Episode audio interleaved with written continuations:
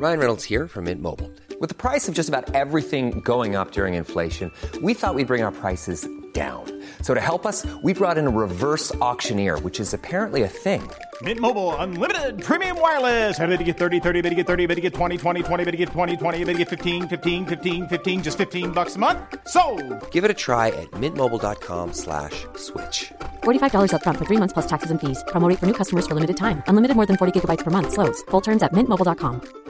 Life is full of awesome what ifs, and some not so much, like unexpected medical costs. That's why United Healthcare provides Health Protector Guard fixed indemnity insurance plans to supplement your primary plan and help manage out of pocket costs. Learn more at uh1.com.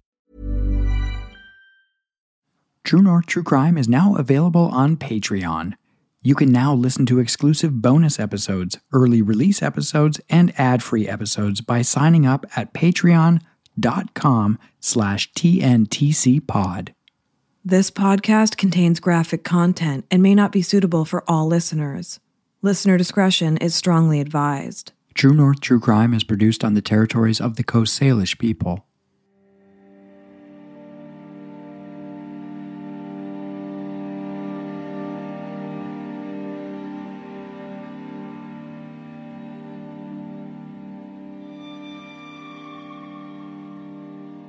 Ryan's case is so ambiguous in and and there's not a lot of facts to go on. We know that he was at the house and then we know that he wasn't. And that's all we really are able to to come down to. And you're asking people for memories that you know they didn't know they had to recognize the moment because they didn't know it was going to be significant and how many of us can recall things from either you know even 15 minutes ago what somebody was wearing if they walked by you. I mean we are i think narcissistic in our in ourselves that we don't recognize other people unless they play a part in this story that we're participating in at the moment. And so you're asking people to remember things uh, that they can't. And so the the recollection and the timeline is always going to be spotty. I don't know how you can refine it anymore and we're still no closer uh, than we were february 17th right there's no more i mean there's things that we can certainly rule out but we are no closer to finding him Nestled in the mountains of British Columbia is the alpine ski resort known as Sun Peaks. People come to Sun Peaks from all around the world to play, eat, ski, snowboard, and rest. And some, well, they come to work. The early morning hours of February 17th, 2018 have been referred to as the perfect storm. Temperatures dropped to minus 26 degrees Celsius and over 20 centimeters of snow fell from the sky. A group of resort staff hunkered down in a house that night, drinking and socializing. People came and went, and the atmosphere was jovial. It was just another Friday night on the mountain. At around 1:30 a.m., a 20-year-old man got up from his spot on the couch and vanished. No one saw him leave. No one said goodbye. To this day, his whereabouts remain a mystery. Tonight, we present the disappearance of Ryan Shtuka, and you were listening to True North True Crime.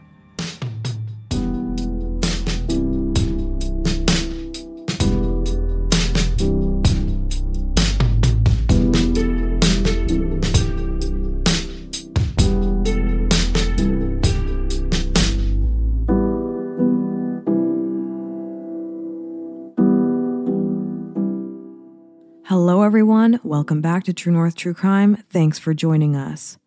Before we get started tonight, we want to let you know about our new Patreon subscription platform. You can now join us over on Patreon. We have three tiers to offer you. Depending on which tier you choose, benefits include ad free episodes, early releases, access to archived episodes, as well as bonus content. Last week, we featured a bonus episode on the Tsawwassen double murders from 1990, along with a debrief episode where we shared our thoughts in a more conversational style on the case. So join us over on Patreon for more of what you already love more True North True Crime. True North True Crime is an independent podcast bringing attention to stories of missing people and victims of violent crime. We are a two person team building these episodes from start to finish. We do take suggestions for episodes and prioritize cases that come directly from family members or close contacts of those cases. If you've got a case for us, feel free to reach out at truenorthtruecrime at gmail.com. Okay, let's get into tonight's episode.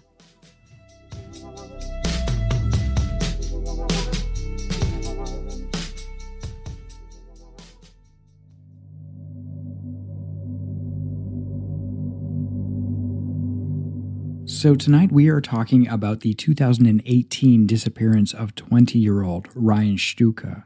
Ryan was last seen in the mountain resort village of Sun Peaks in the early morning hours of February 17, 2018. At the time of his disappearance, Ryan is described as 20 years old and 6 foot tall with a lean build. He has blonde hair, brown eyes, and weighs 180 pounds. He was last seen wearing dark jeans, a gray and white shirt, blue coat, and a burgundy ball cap. There is a $15,000 reward for information leading to the recovery of Ryan. If you have any information, please contact Kamloops RCMP or Crime Stoppers.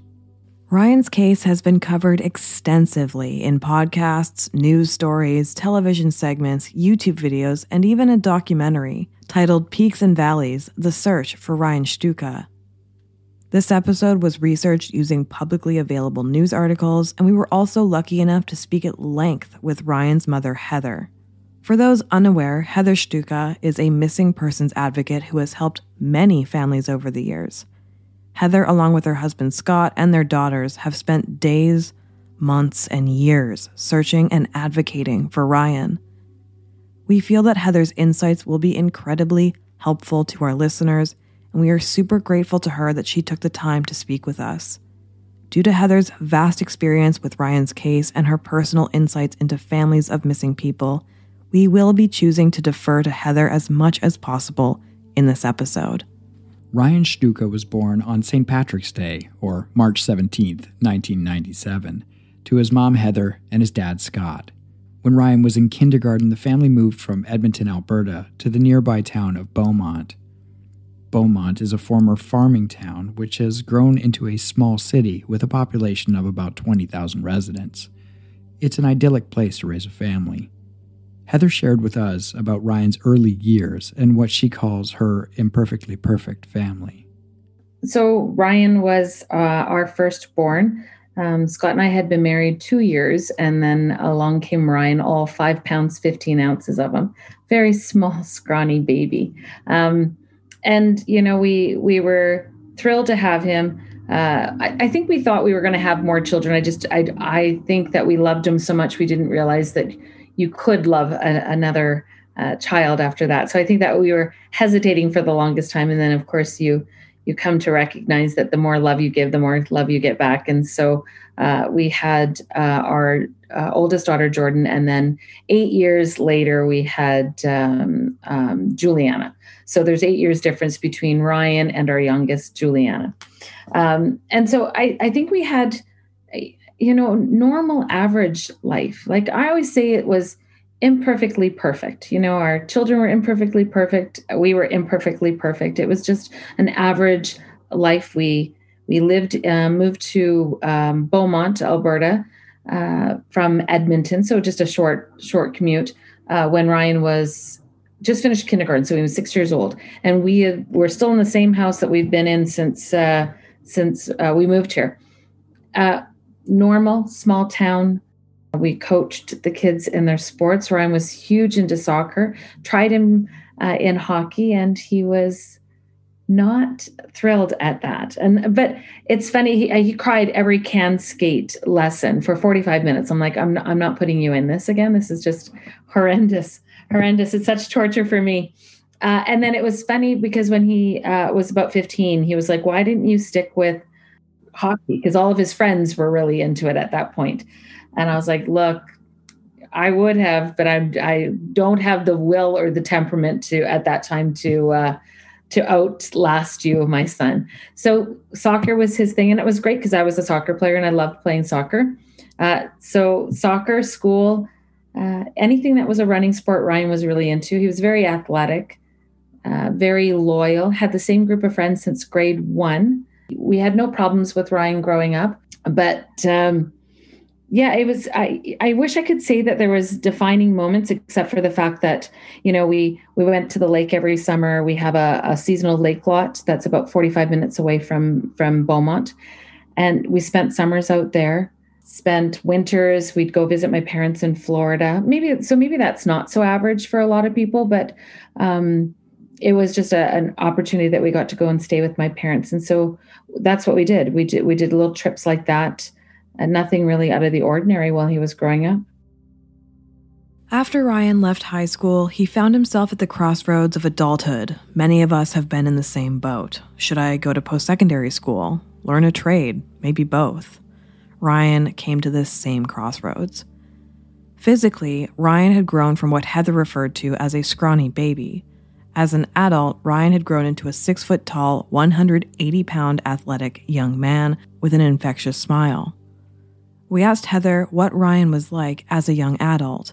This can sometimes seem like an impossible question.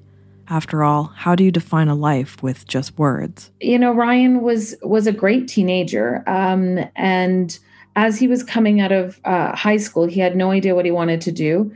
He hung his friends were going off to to university or were working full time he still didn't know what area he wanted to fall in, whether he was going to be somebody that worked in trades or he was going to be somebody that went to university or college. Uh, and so he wanted to explore all of those things. Um, and and then hung out with his friends. He loved uh, watching sports with Scott, certainly hockey. Uh, when when he had any downtime, and he worked for a year. He went to school for a year, and then he decided on his twentieth birthday that he wanted to try a winter in um, Sun Peaks or in any ski resort, actually, just to to try and uh, do something a little bit more adventurous.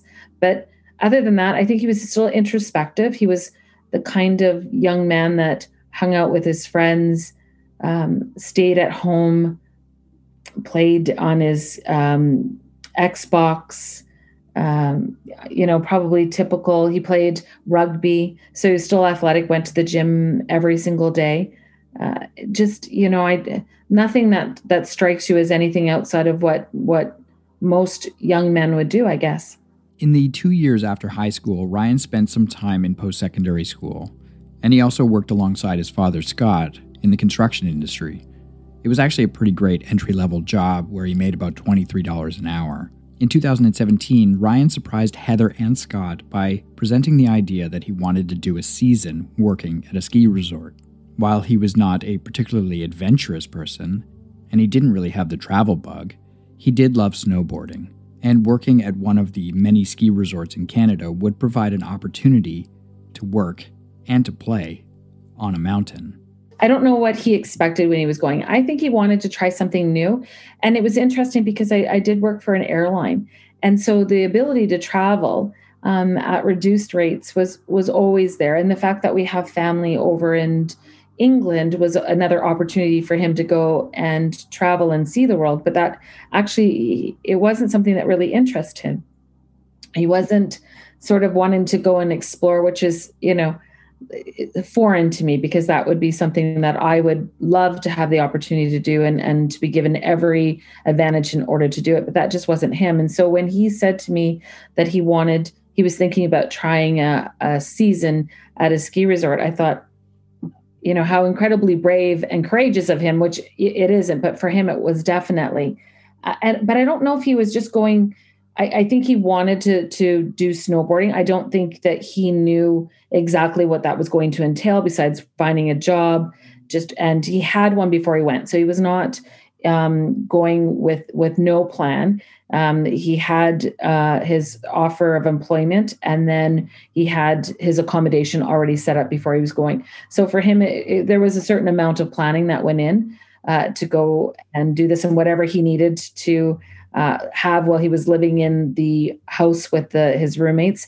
He had it all planned out. So yes, I think there was a certain amount of of probably looking forward to something that was different. I just don't know if he had really thought what that was going to look like. So it was decided in the winter of 2017, Ryan would adventure from the flat prairie land of Beaumont, Alberta, to Sun Peaks Resort, located in the interior of British Columbia. Sun Peaks Resort is located 45 minutes north of Kamloops.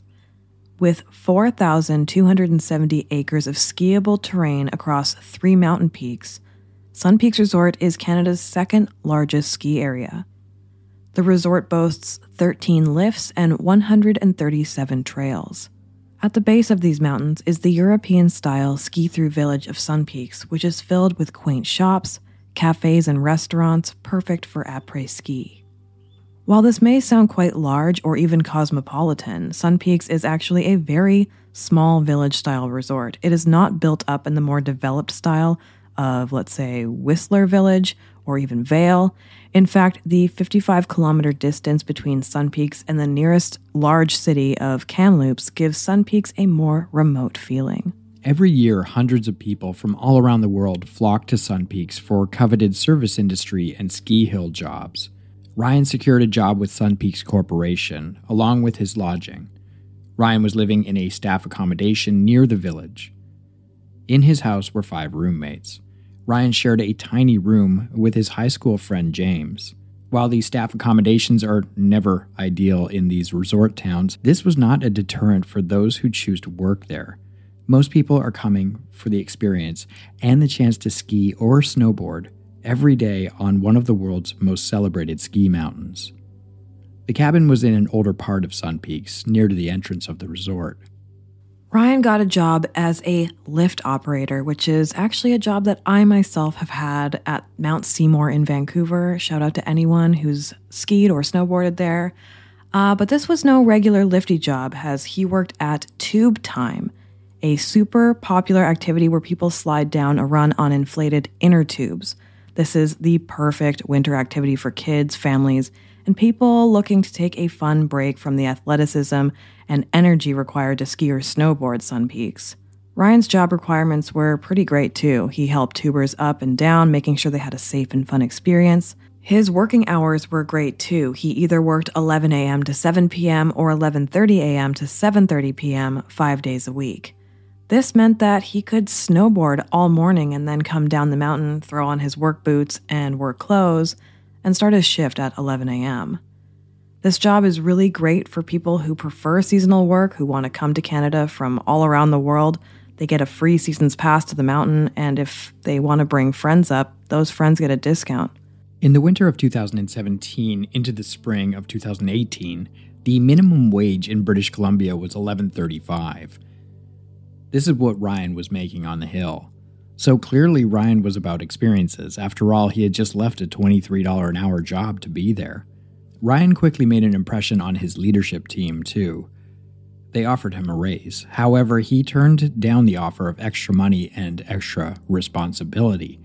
He was there to work, yes, but he was really there to snowboard.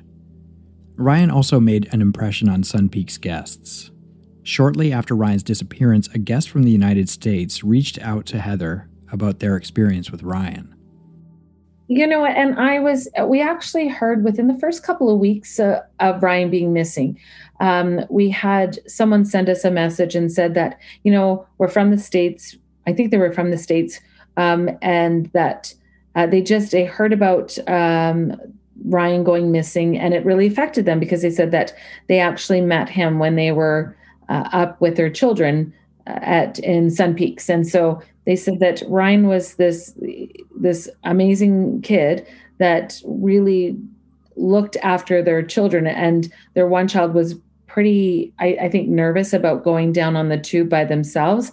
And so ryan was up there and talking to them and um, getting them excited to go down and push them and didn't push them too fast anything like that. And so they just wanted uh, scott and i to know that that was a memory that they had that he made an impression that they thought when he went missing that they they felt moved to to let us know. And that sort of thing is i you know you're like an archaeologist always digging for for something of someone's past. And that certainly is the case with ryan.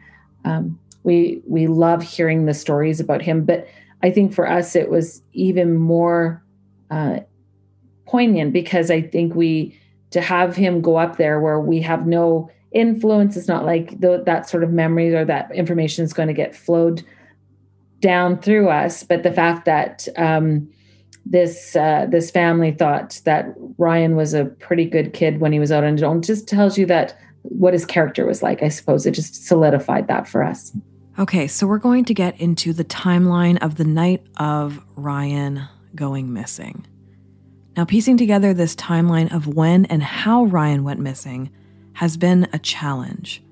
The absence of clues and strong witness testimony has been referred to as the perfect storm.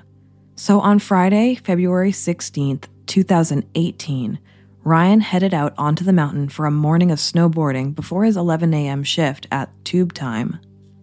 He texted his father and bragged that it was his 36th day in a row riding the mountain. In fact, he had just landed his first backflip. Ryan worked his normal shift that day and got off around 7 p.m. I know that Ryan worked uh, on the Friday and it was the 16th. So he would have gotten paid, I think, the day before, went to work that day. Normal, normal shift. Uh, there was nothing really out of the ordinary. I do know that he went to the ATM during his uh, lunch break and took out money for the weekend. Apparently, my son was quite frugal uh, and didn't like to, if he was going out to, well, they're not bars because up in Sun Peaks they don't really have bars. They're just restaurants that um, that will you'll have people stay after night. And I know that there is a dance going on, but it's not traditionally bars where they have dance floors. Um, and so they serve as restaurants until a little bit later and then they they shut it down and not every uh, no one under the age of 19 is allowed in after i think 10 p.m so then it becomes more of an adult uh, venue. So but ryan did not like to spend money on his credit card or on his debit machine. He felt like he didn't have any control over how much he was spending so he always liked to pay for cash. He paid everything for cash and took out enough money for that weekend. During that lunch break, he also um, went online, did his online banking, did his uh, paid for rent, paid for I think his car loan, and uh, paid credit card, phone bill, stuff like that. So just normal, average stuff. Finished his shift and texted his roommate James and James is also his friend that he went up to Sun Peaks with, known him since he was about 14. So he texted James and said, I'm on my way home, just to let him know. And Ryan never used his phone again uh, for the rest of the uh, the time.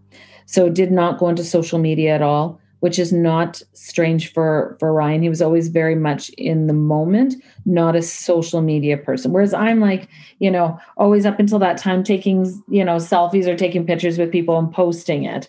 Uh, I think Ryan may have gotten that one right, where you want to stay present with the people that you're with and not uh, necessarily having to capture the moments but actually experiencing them. So he didn't go on social media, didn't go on Snap, didn't you know, nothing along that lines.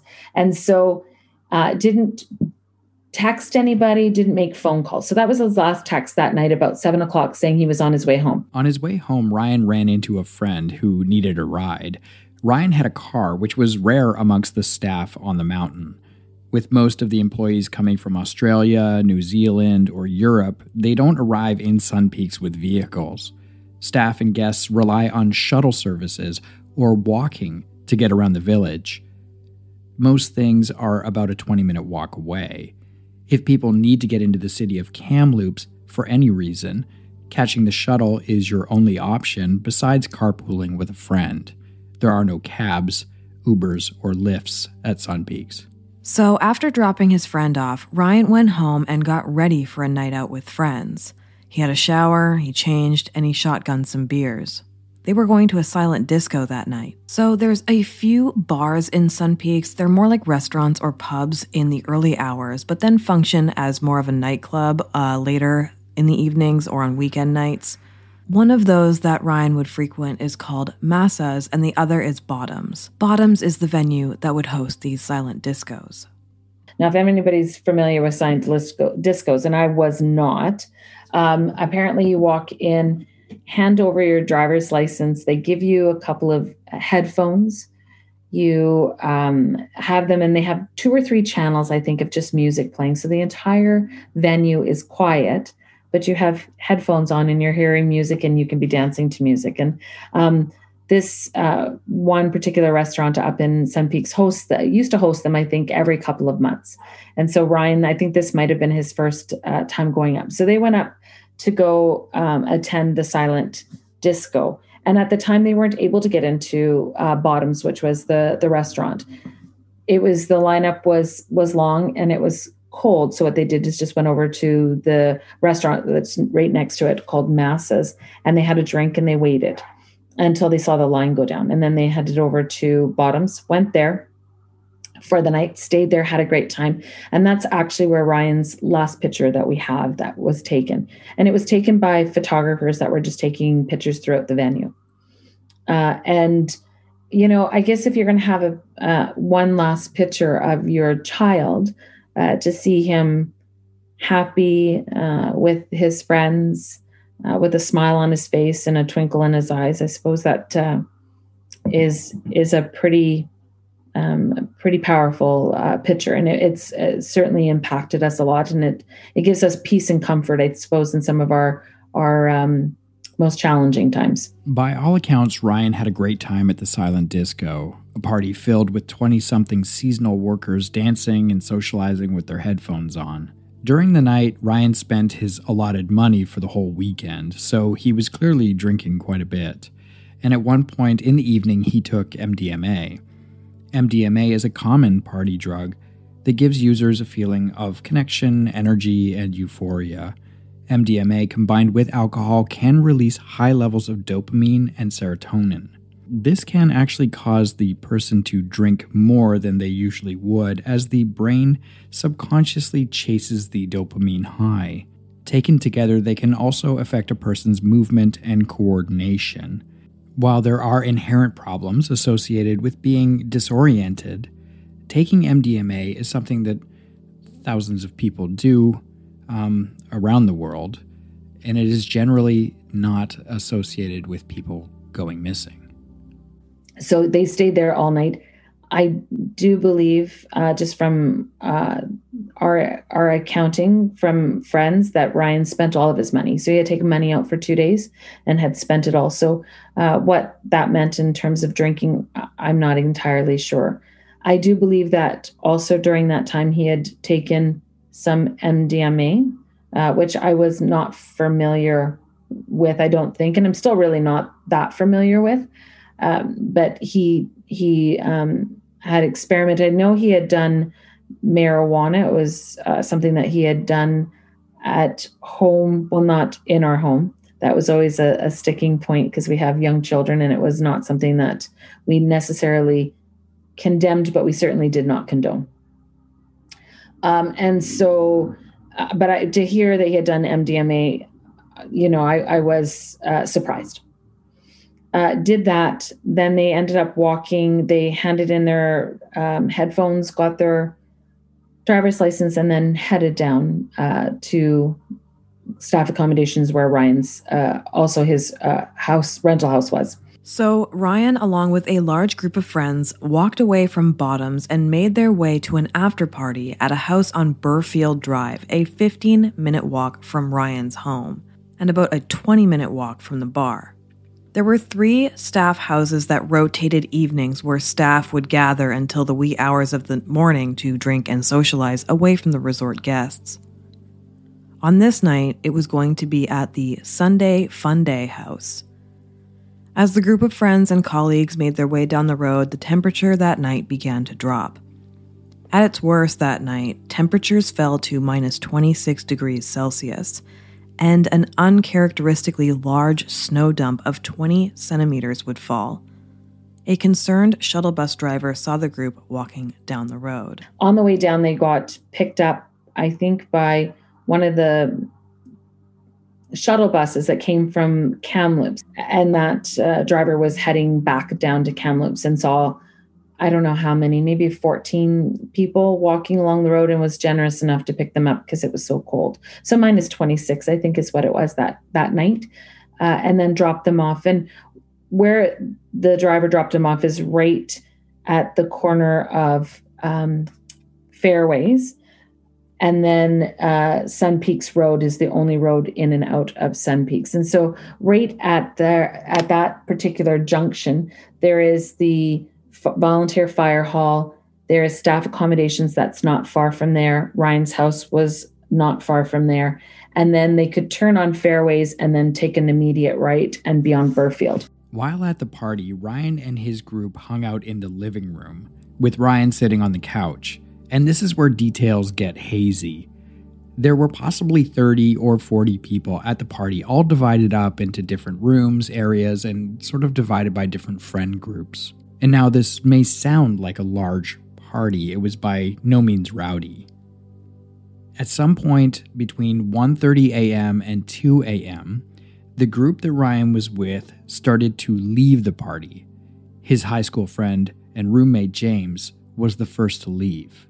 James left first, went home, no problems. And then his other roommates, Chris and Kristen, uh, went with another friend that did not. there. I think they, that friend may have lived in staff accommodations, although I'm, I'm not entirely sure. Um, they all uh, left maybe a, uh, maybe 10 to 15 minutes after James or uh, James had left. And so they said to Ryan, "Hey, we're heading home." And they thought it almost looked like Ryan was uh, going to stand up to put on his coat. They thought he was following behind them. And so when they went out again, it was minus 26. It was freezing out. And they start their walk home. And there's so many cars on because of the the way that the housing is there's so many cars parked either in driveways or on the street and then you've got the fact that it had record snowfall so most of the the banks after you've shoveled out your driveway or the the roads they get piled up on the side so it can be anywhere from 18 to 14 feet it's hard to see there's no sidewalks along that road and there is no um, unless you have sensor lights on your house there is no street lights there either and so it's hard to see there. It's dark. Cars are there, snow's there. So visibility is is just you're not looking down the street and you can see someone coming. But they're walking and then they they turned around and re- recognized Ryan wasn't there. And in that moment they I think they either thought that he decided to stay behind with the rest of the friends that they had or maybe he was going to catch up. He was just lagging behind. And so they continued on their way home. And again that that comes into play where people were like I can't believe that these people would leave him by himself. And I'm like, well, he wasn't left by himself. He and and if he was, that was a choice that he made as an almost a 21 year old uh, to be able to stay. They're not, you know, young teenagers or young children that we ask to stay together. He's an adult that is able to move out on his own. Certainly eligible to vote, go to war, but yet he's not allowed to walk home by himself. And I, I do understand where people were like, like people should stick together but i just i don't know if that that holds any truth to it when you're in that situation I, and even after ryan's gone missing i mean we're in a small town we've been out uh, somewhere at night and i'm like you know what? I'm just i'm just going to walk home. Nobody thinks about walking me home. And i i wouldn't want someone to walk me home. I'm i'm a grown adult. I don't i don't need to be walked home. Um, and so there's always and, and, the roommates definitely got um, terrible messages. They were they were judged by those by that action that they took that i i don't believe uh, i don't look at it as anything out of ordinary so, according to the timeline, James left first. Then Ryan's other roommates indicated that they were leaving. Ryan appeared to move in a way that suggested that he was putting on his coat. The roommates then got outside and began walking, and Ryan was not with them. They turned to see if he was coming, but he wasn't there. Thinking perhaps that Ryan had chosen to stay, the roommates continued on their way home. Other people who got off shift at the bars that night showed up at the house party around 2:30 a.m. None of them remember seeing Ryan at the house or on the streets of Sun Peaks. They also did not report seeing anything suspicious at the party, meaning like perhaps something had happened to Ryan and there was some sort of cover up. These people literally came into the house party at 2:30 in the morning and it was just a normal house party that was probably winding down. So this leaves a time frame of between his last sighting at the party around 1:30 or 2 and then 2:30 when the new guests arrived. Ryan Shtuka has not been seen since that night. We are now going to take a quick break to hear from our sponsors.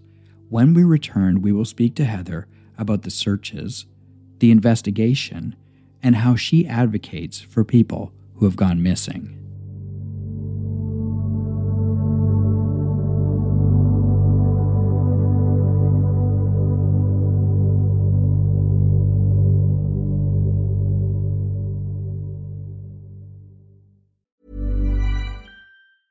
It's that time of the year.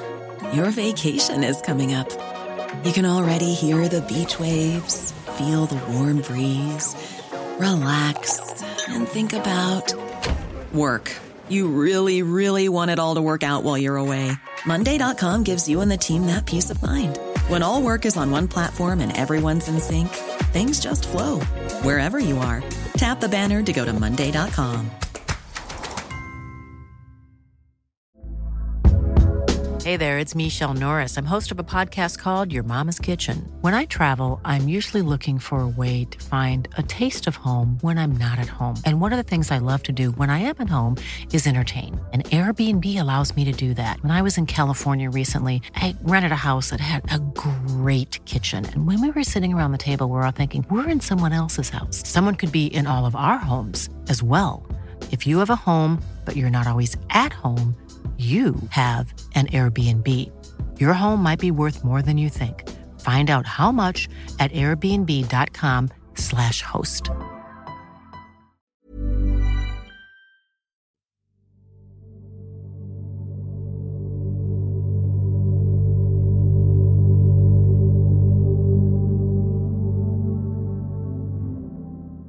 So Ryan was there with his eight other friends that he knew. They all sat in the living room until it was time. And I think James left first. So James, I, and I couldn't even tell you how long they'd been there. Maybe they got there at about 10 after one in the morning. Uh, and we're still question the timeline of whether, you know, he was there until two, whether he was there until 135. And maybe that doesn't make a huge difference in time. But I guess when you're coming down to those last moments like you're really trying to to pinpoint that timeline to see if it suggests you know if there's something else happening in the neighborhood or um, you know if you were looking at directions where where ryan may have gone um, that timeline might become important but at the time we we still we we don't know.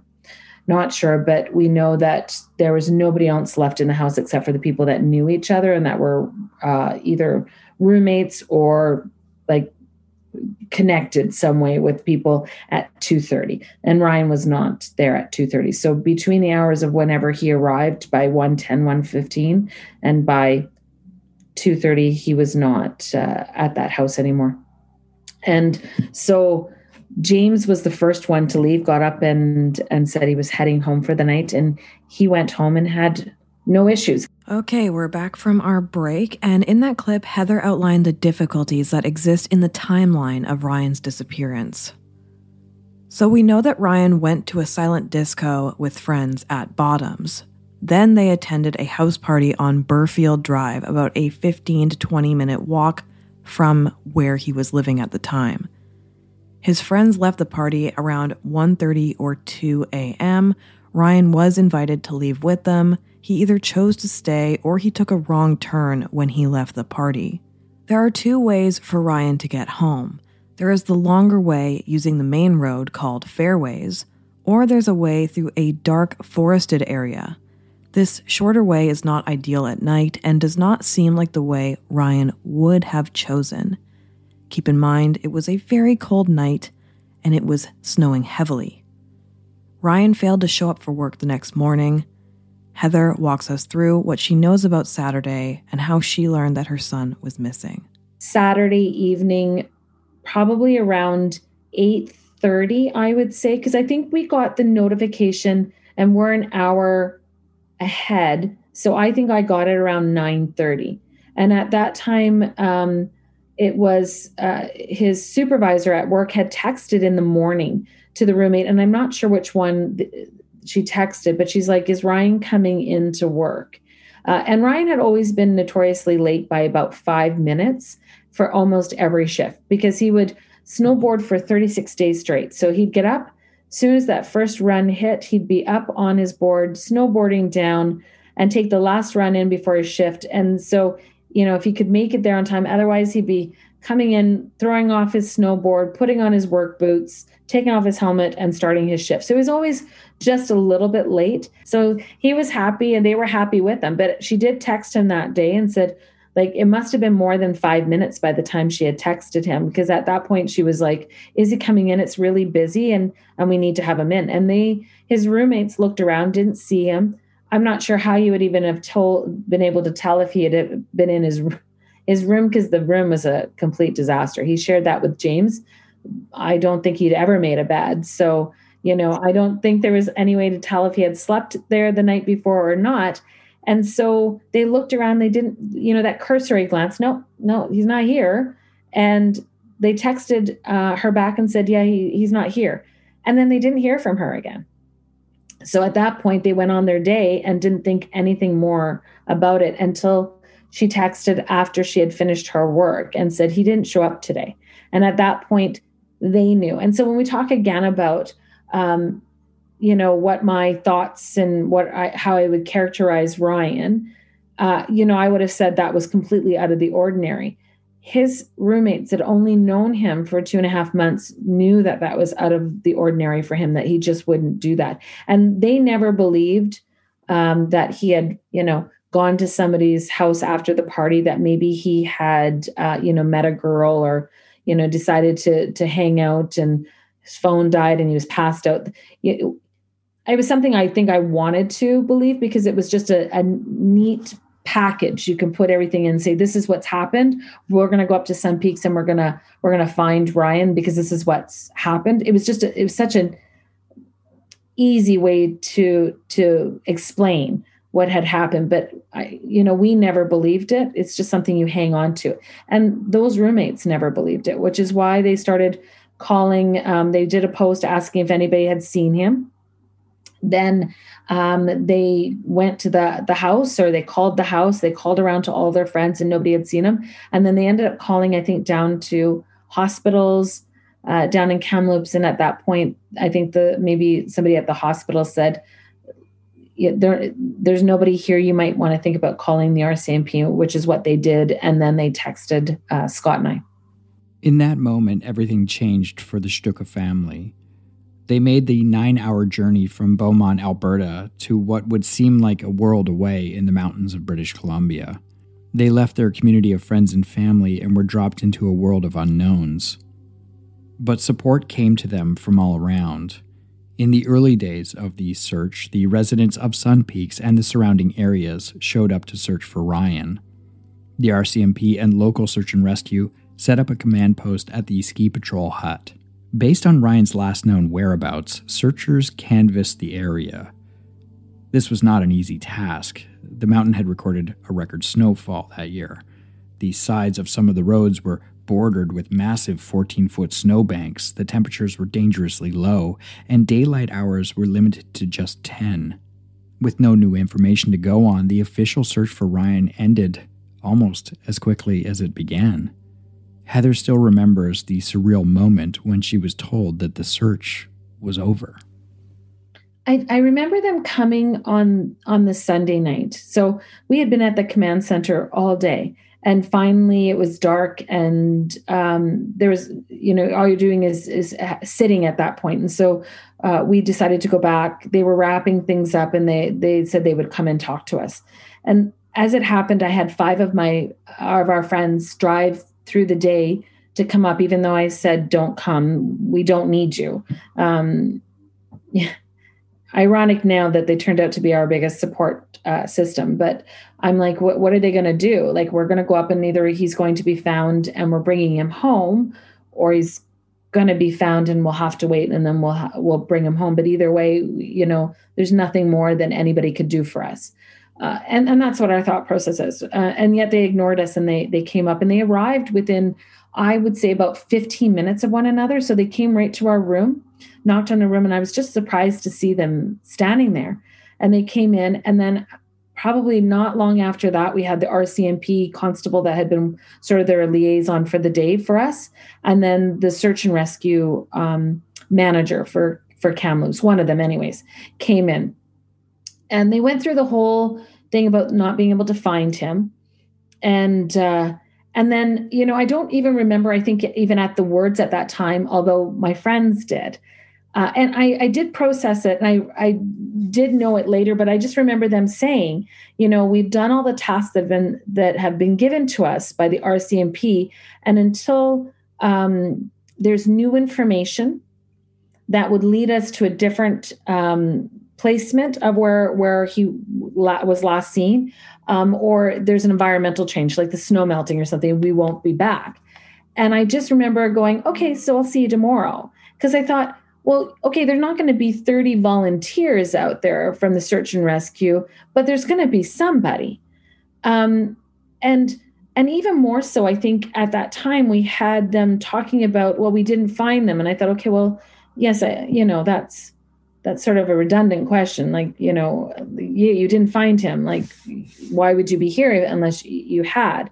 And they had um, said, you know, but it's but he could still be in an outbuilding like there was so much construction going on up there. He could be in a construction site, one of the houses that were that is being built. There's there's outbuildings, there's sheds. You know, there are um, houses that aren't being um, uh, occupied at the time. So he could be in any one of those, and then you have hope because you know the hope is dimming by that day. I mean there's no and and they were very honest in the very beginning when they said based on the amount that he's he looked like he consumed in terms of alcohol and the conditions and the amount of time he's been he's been out there the chances of us finding him alive are slim to none.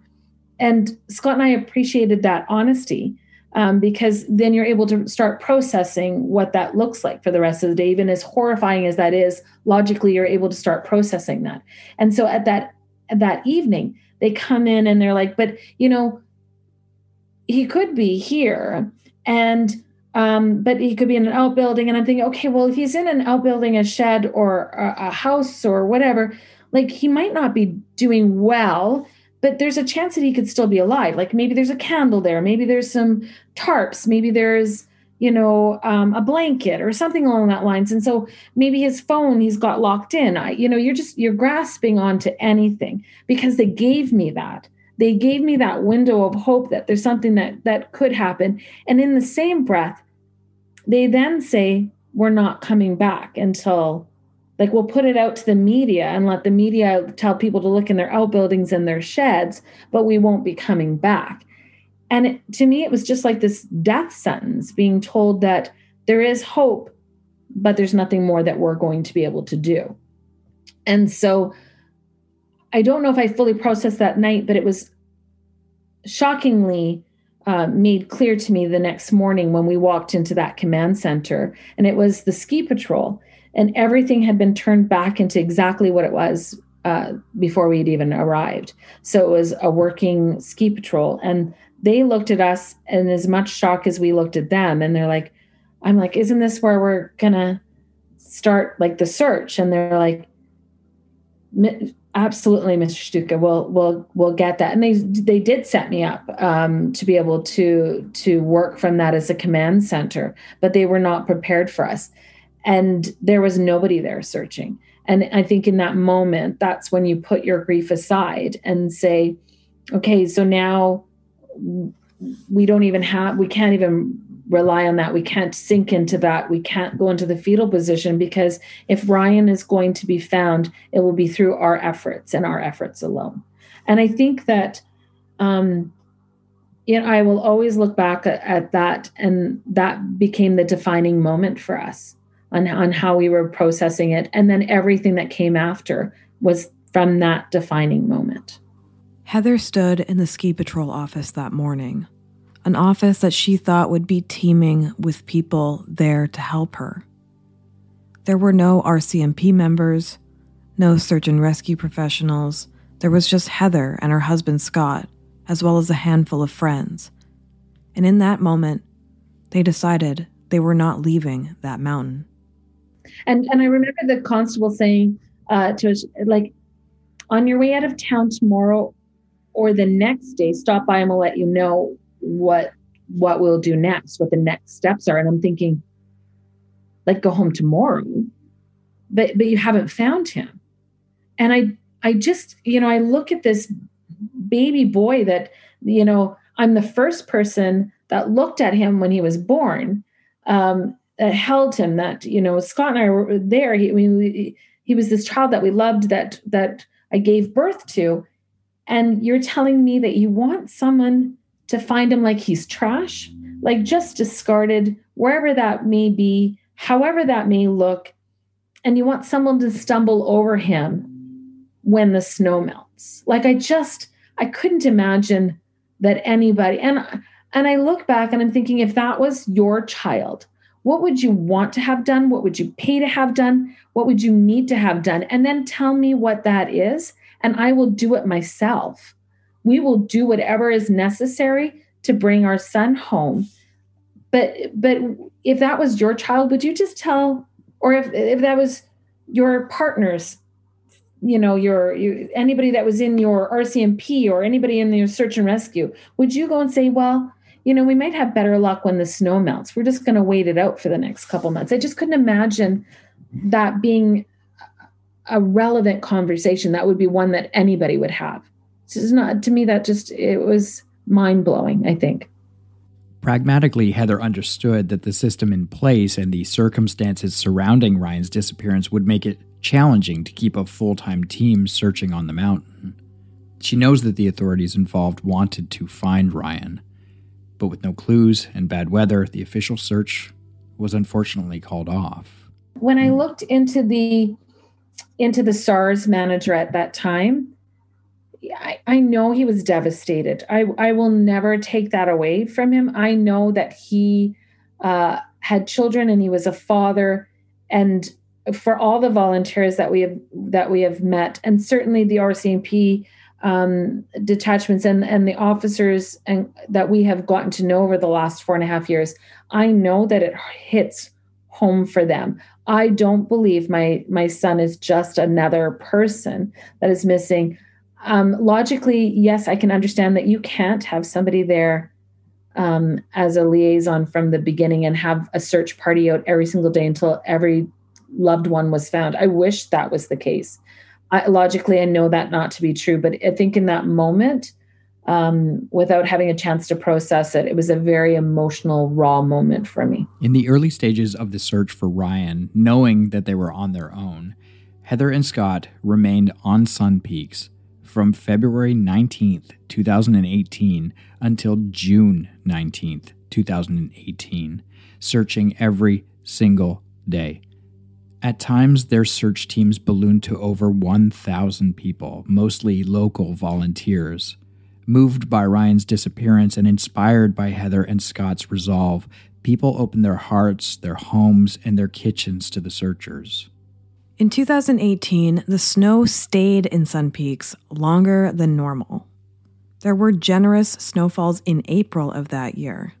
After the snowmelt, the new challenge that presents is the growth of the underbrush. The underbrush on the mountain can be meters tall. Wiry, spinning vines that resemble giant razor wire grow among the alpine trees and steep terrain. There's only a small window of time between the snowmelt and the spring growth. And in the fall, there's only a small window between the dying brush and the first snowfall. This is incredibly limiting for search teams. The summer months in the interior, even on the mountains, can be filled with incredibly high temperatures. This also makes searching difficult. Despite all of the efforts, no evidence of Ryan has ever been uncovered. No hat, no jacket, no cell phone, nothing. When the official search for Ryan ended, Heather and family began their own searches that continue to this day. We asked Heather about the early search efforts compared to current searches. Well, we stayed up in Sun Peaks. When we got the notification, we arrived on the 18th, that Sunday morning, and we did not leave Sun Peaks uh, until uh, June 19th. So I came home for a couple days when it was my oldest daughter uh, Jordan's 18th birthday, and Scott came a couple of days after. So we were gone from Sun Peaks for maybe two days uh, in total. That one of us wouldn't have been there. But other than that, we searched every single day. There was not one day that we took off. Uh, Sunday to Sunday, we searched uh, from the time that the the sun came up until the sun set, and we searched every single day. Uh, usually, we, we, I mean, over that time, in that four and a half months that we were up there, we probably had about 1,200 volunteers that came up, and uh, majority of them came up more than once. So we had we had record numbers of people searching throughout there. Except, of course, for the first two and a half months, it snowed almost daily. So every amount of search that you you would go through and all the efforts that would be put into the search, I could go by there the next morning and it looked like never been touched.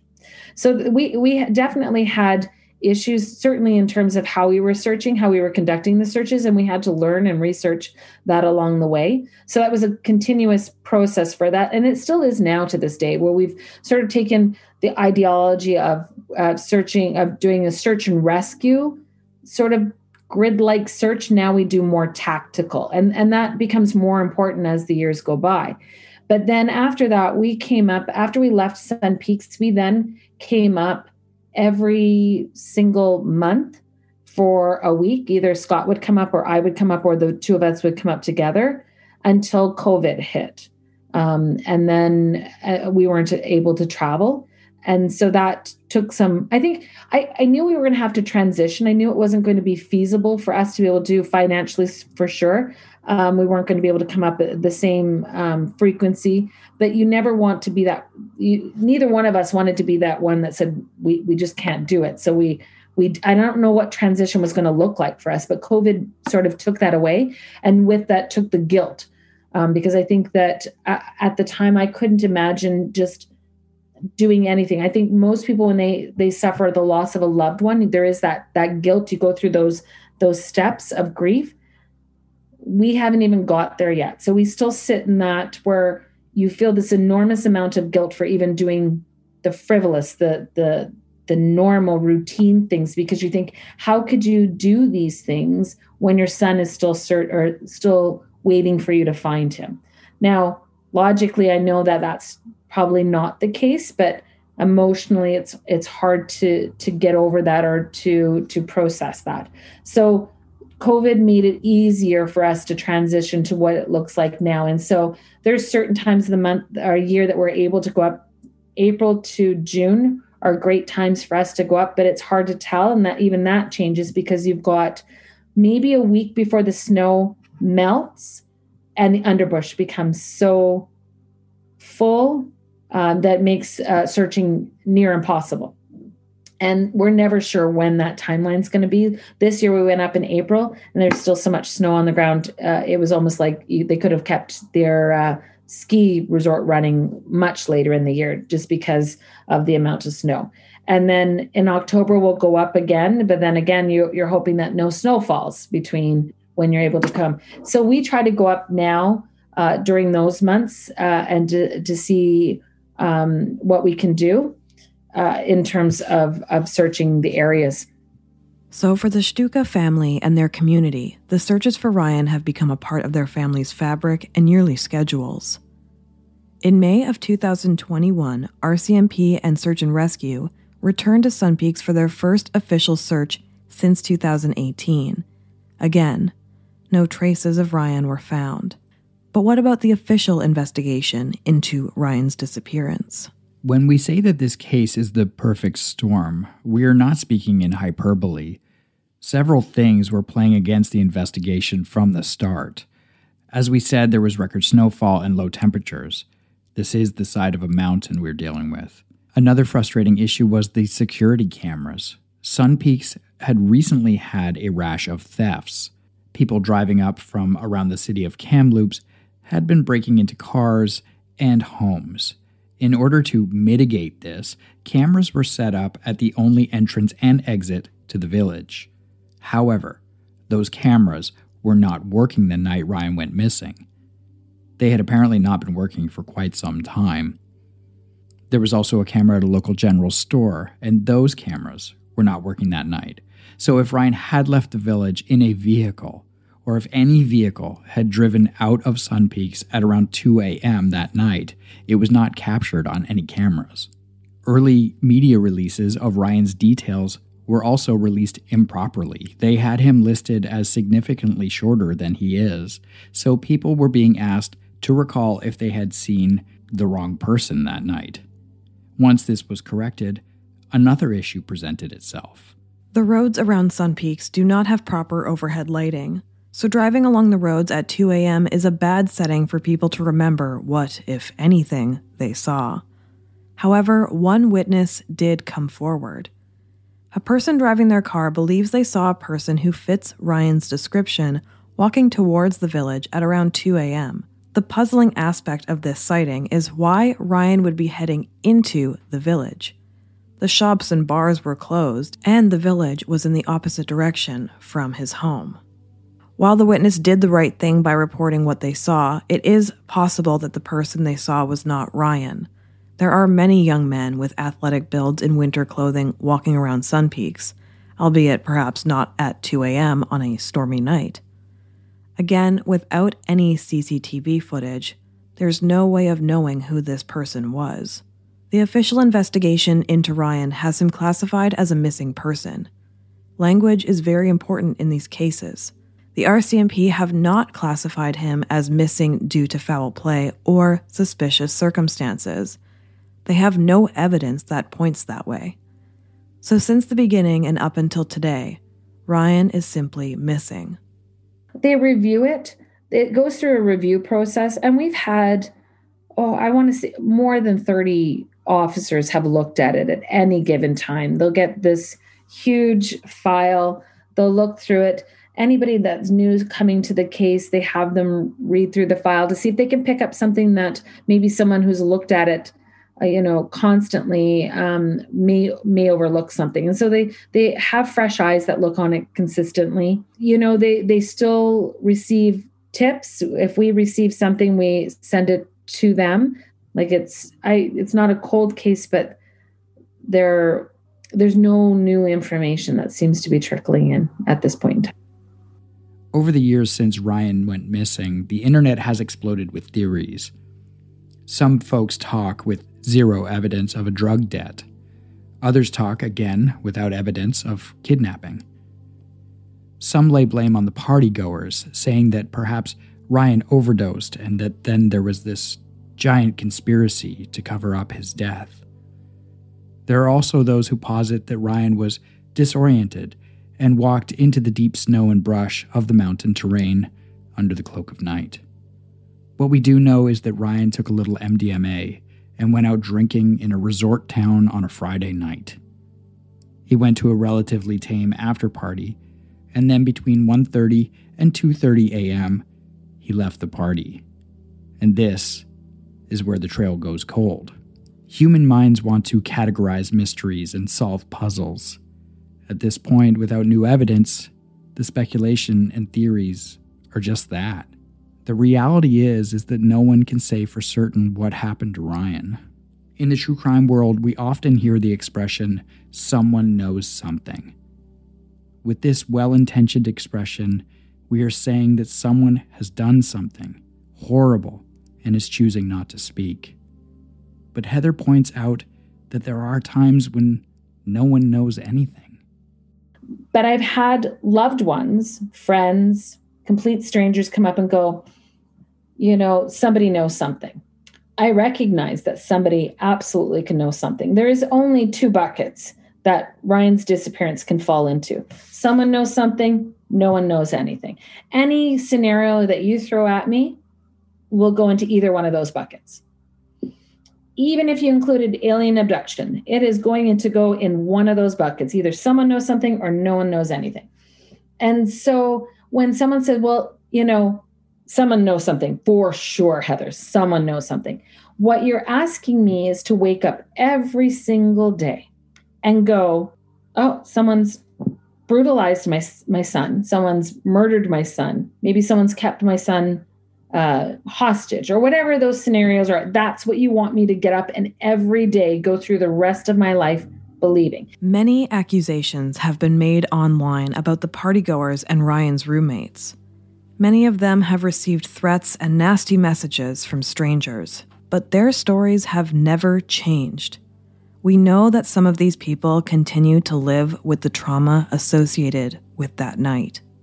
Most people unaware of our family, unaware of Ryan, unaware of Sun Peaks, the location, Sun Peaks, the community, and the people within it. If you've never been there and you don't know the the people that are a part of it, it is probably easy to on the outside looking in to make sort of rash judgments or speculate. And so clearly everybody wants to find the bad guy uh, in, in, this. Uh, you know, you're looking for your villain and uh, certainly the party goers, uh, the people there, the roommates, uh, receive their share of it, and yet they've been completely um, open from the very beginning. So they've been um, investigated, they've been um, interviewed more than once, and no one has ever said like, "I'm not comfortable with this" or "I don't want to help." The the stories have never changed from from what they've said. And no other additional information has come from that. So we don't even have second third or fourth hand information where you would think that rumors would get someone you know goes out and lets something slip and somebody else will say something. We don't even really have that from the people that were there. So the stories have ma- remained consistent. They have been open with uh, the rcmp going and having conversations. They even did that night like when when ryan was reported missing the rcmp showed up and they were more than willing to have them come into the house take a look around. Uh, no one's ever shied away from that uh, despite the fact that you know most people want want to cast them in a, a negative light. Not one to sit and do nothing, Heather has channeled her energy into a nonprofit called the Freebird Project. Heather teamed up with the family of another missing person named Dominic Neron, who, along with his girlfriend, went missing after a small plane accident. Together, the two families have created an organization that supports the families of missing people. This can involve searches, navigating media, setting up Facebook groups, and emotional support. Both families bring a high degree of skill to both ground and aerial searches. They also have access to drone services like Wings of Mercy, as well as search dogs and other teams.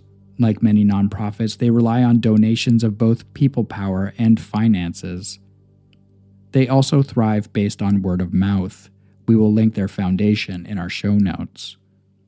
Heather has also written a book that chronicles her time on the mountain searching for Ryan. We asked her what our listeners can expect from the book so it's not i don't think it it's definitely uh, a book on ambiguous loss. It really is um, just talking about uh, ryan. And so it really captures one year. It's the very first year from we, we i talk a little bit about what our family was like before. And then the notification and, and the the step by step until we get up to sun peaks. Um, i've included the majority of the posts when i was up because i wrote a post every single day from February 19th until July 2nd. So most of them are included in there, and I've expanded on on some of them. Where uh, if the post was self-explanatory, I talked about a memory of Ryan, then the memory stands as it is. Um, if there was something that we talked about the dogs coming up and searching, I will tell you a little bit about what my what was what my thought process was. So it's really just almost like real time that sort of synopsis of what I was going through whether it was fear, whether it was, you know, some joy of, of remembering him, um, the logistics of searching, and then us transitioning back home, coming back after that July or June 19th and having to sort of move into what people said would be our new normal. And yet that still is not our maybe now after 4 years but at the time that n- new normal didn't really feel like it was going to be a new normal. We thought any day it's going like we're going to have closure and then we'll we'll have to go into a new normal. So it's just really that first year um, letting people know how we processed this grief at True North True Crime, we are lucky to have very engaged listeners. We asked Heather how our listeners can help. Her answer pointed to the idea of community engagement at the local level. You know, I certainly Ryan's story, we, we've been lucky the awareness and, and the engagement from our members. We have over 33,000 uh, members on Ryan's Facebook site. So that's that's been incredible. We still have new people joining every single day to, to kind of find out more. So Ryan's awareness is is top of mind. And so when we look at um, you know, certainly join Ryan's Facebook site. Certainly look at ways if you're in the Kamloops uh, area, Sun Peaks, and if you're going up and, if you want to join a search, that would be great. Sharing it, that's always uh, great to be able to do. Uh, but I also look at Ryan is not the first loved one to go missing, and he certainly won't be the last, which is unfortunate. Um, but I ask people, challenge them to take a look at what's happening in your community. Because for us, one of the biggest support systems we did have came from not only our community here in Beaumont, but also in Sun Peaks in the Kamloops area. And so that community support, those volunteers that came that shared that, you know, if they couldn't um, search, that they brought food or snack items, hot water uh, for tea or whatever it was, they would bring up those sort of things they would share if they were able to donate to to um, the search that was fantastic. So there was things that we were we really counted on our community to provide support. And i ask people to look around in your community.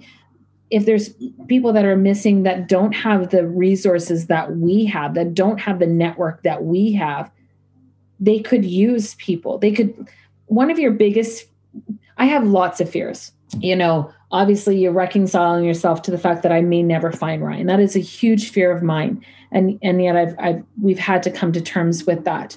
You know i have to fear all the things that could have happened to ryan that that that i don't know if it's true or not. But those are things i can't control. The one thing that I can control that fears me, that I fear the most, I think, is the fact that he will be forgotten. That, you know, long after Scott and I have left um, this earth, that Ryan's name will be nothing but, um, you know, whispers uh, in someone's ear uh, or a, a, dream that will come. And so the book is one way for me to preserve that legacy, but also um, knowing that there is such engaged people that continue to go out, even if something were to happen to Scott, that my son won't be forgotten. And I can only imagine all those families all across Canada, all into the United States, worldwide, that have that same fear, that can do nothing to help move their child's or their loved one's story further because they haven't gotten the same engagement from from the community. And so i think i challenge people if you have the opportunity to to join groups in in your um, in your community in your neighborhood uh, that you you do so so that those families know that their loved one has not been forgotten Heather just did a perfect job of suggesting that we all look out for ways we can help in our own communities. There may come a time when a family drives nine hours into your community to find their loved one. They will feel alone.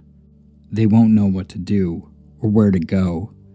And perhaps this is where we can all step in. Heather Shtuka's book is currently titled Missing from Me. It is scheduled for either a December release this year or a February release in 2023 to coincide with the five year anniversary of Ryan's disappearance. When we find out more details on the release of the book, we will post that on our social media. 20 year old Ryan Shtuka was last seen on February 17, 2018, at a house party on Burfield Drive in the ski resort of Sun Peaks, just outside of Kamloops, British Columbia. At the time of his disappearance, Ryan is described as six feet tall with a lean build. He has blonde hair, brown eyes, and weighs roughly 180 pounds. He was last seen wearing dark jeans, a gray and white shirt, blue jacket, and a burgundy ball cap.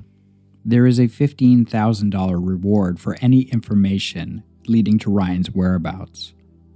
If you have any information, please contact the Kamloops RCMP or Crime Stoppers. We would like to thank Heather and the Shtuka family for sharing their knowledge with us and trusting us with Ryan's story. And as always, we want to thank you for joining us for this episode.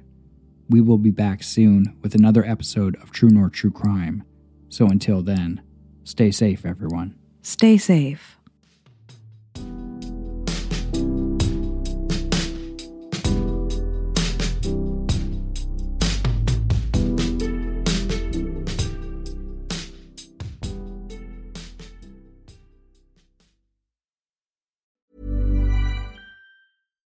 When we're on a budget, we still deserve nice things. Quince is a place to scoop up stunning high end goods for 50 to 80% less than similar brands. They have buttery soft cashmere sweaters starting at $50, luxurious Italian leather bags, and so much more. Plus, Quince only works with factories that use safe, ethical, and responsible manufacturing. Get the high-end goods you'll love without the high price tag with Quince. Go to quince.com/style for free shipping and 365-day returns.